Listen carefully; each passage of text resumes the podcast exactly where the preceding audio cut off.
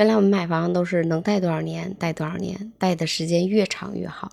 但是今年为什么大家都开始提前还房贷了呢？你好，我是 T 糖，早晨七点在河北唐山向你问候早安。今天跟你聊点什么呢？要不我们来聊聊房地产。你有没有发现最近好像大家都开始提前还房贷了呢？我记得在去年年中的时候吧。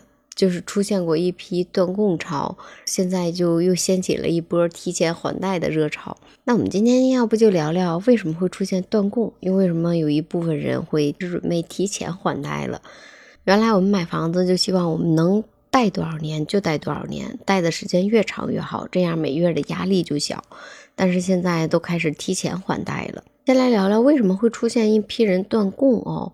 我觉得呢，第一就是开发商那边。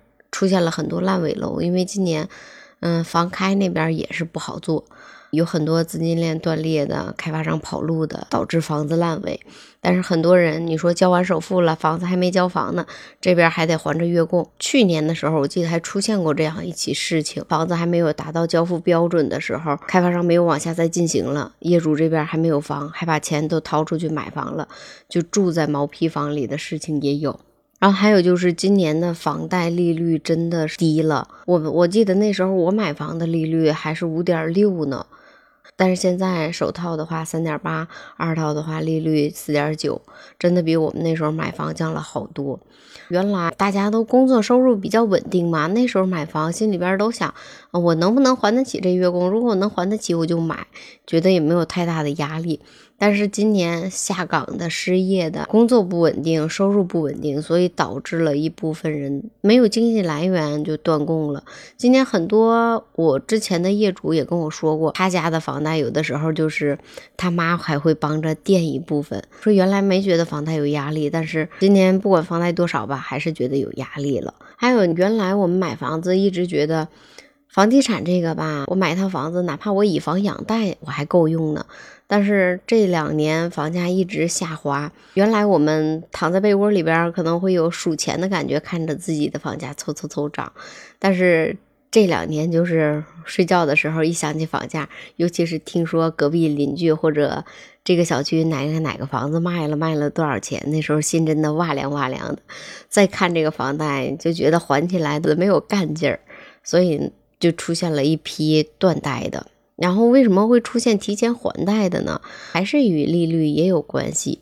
就是有些人提前还房贷，他是为了在趁这个利率买一套房子。还有呢，我们经常会听到谁谁谁抄底买了一套房子，单价合着多少钱，也看到了很多都没有想象到的一个成交价。今年肯定是有一部分刚需客，还有一部分炒房的会可着这个底价抄一下，还有一部分现在的卖房人，因为你房子要过户的话，就必须得提前把房贷堵上才能卖。还有之前不也有消息称，现在房子也属于风险资产了吗？既然说房子现在是风险资产了，那么就是它可能后期会有很多不确定的因素，有的人手上房子比较多了，就会开始考虑风险的问题了。提前还房贷，我觉得还好，但是近期因为提前还房贷的比较多，银行现在很多线上的 app 已经提前关闭还贷的功能了。如果你提前还房贷的话，可以给当地银行打个电话问一下，现在还能不能提前还房贷？线下办理的话都需要带什么东西？提前还房贷这个我觉得还好吧，根据每个人的情况。但今天重点还是想说说，就是我们如果房贷断供之后的后果。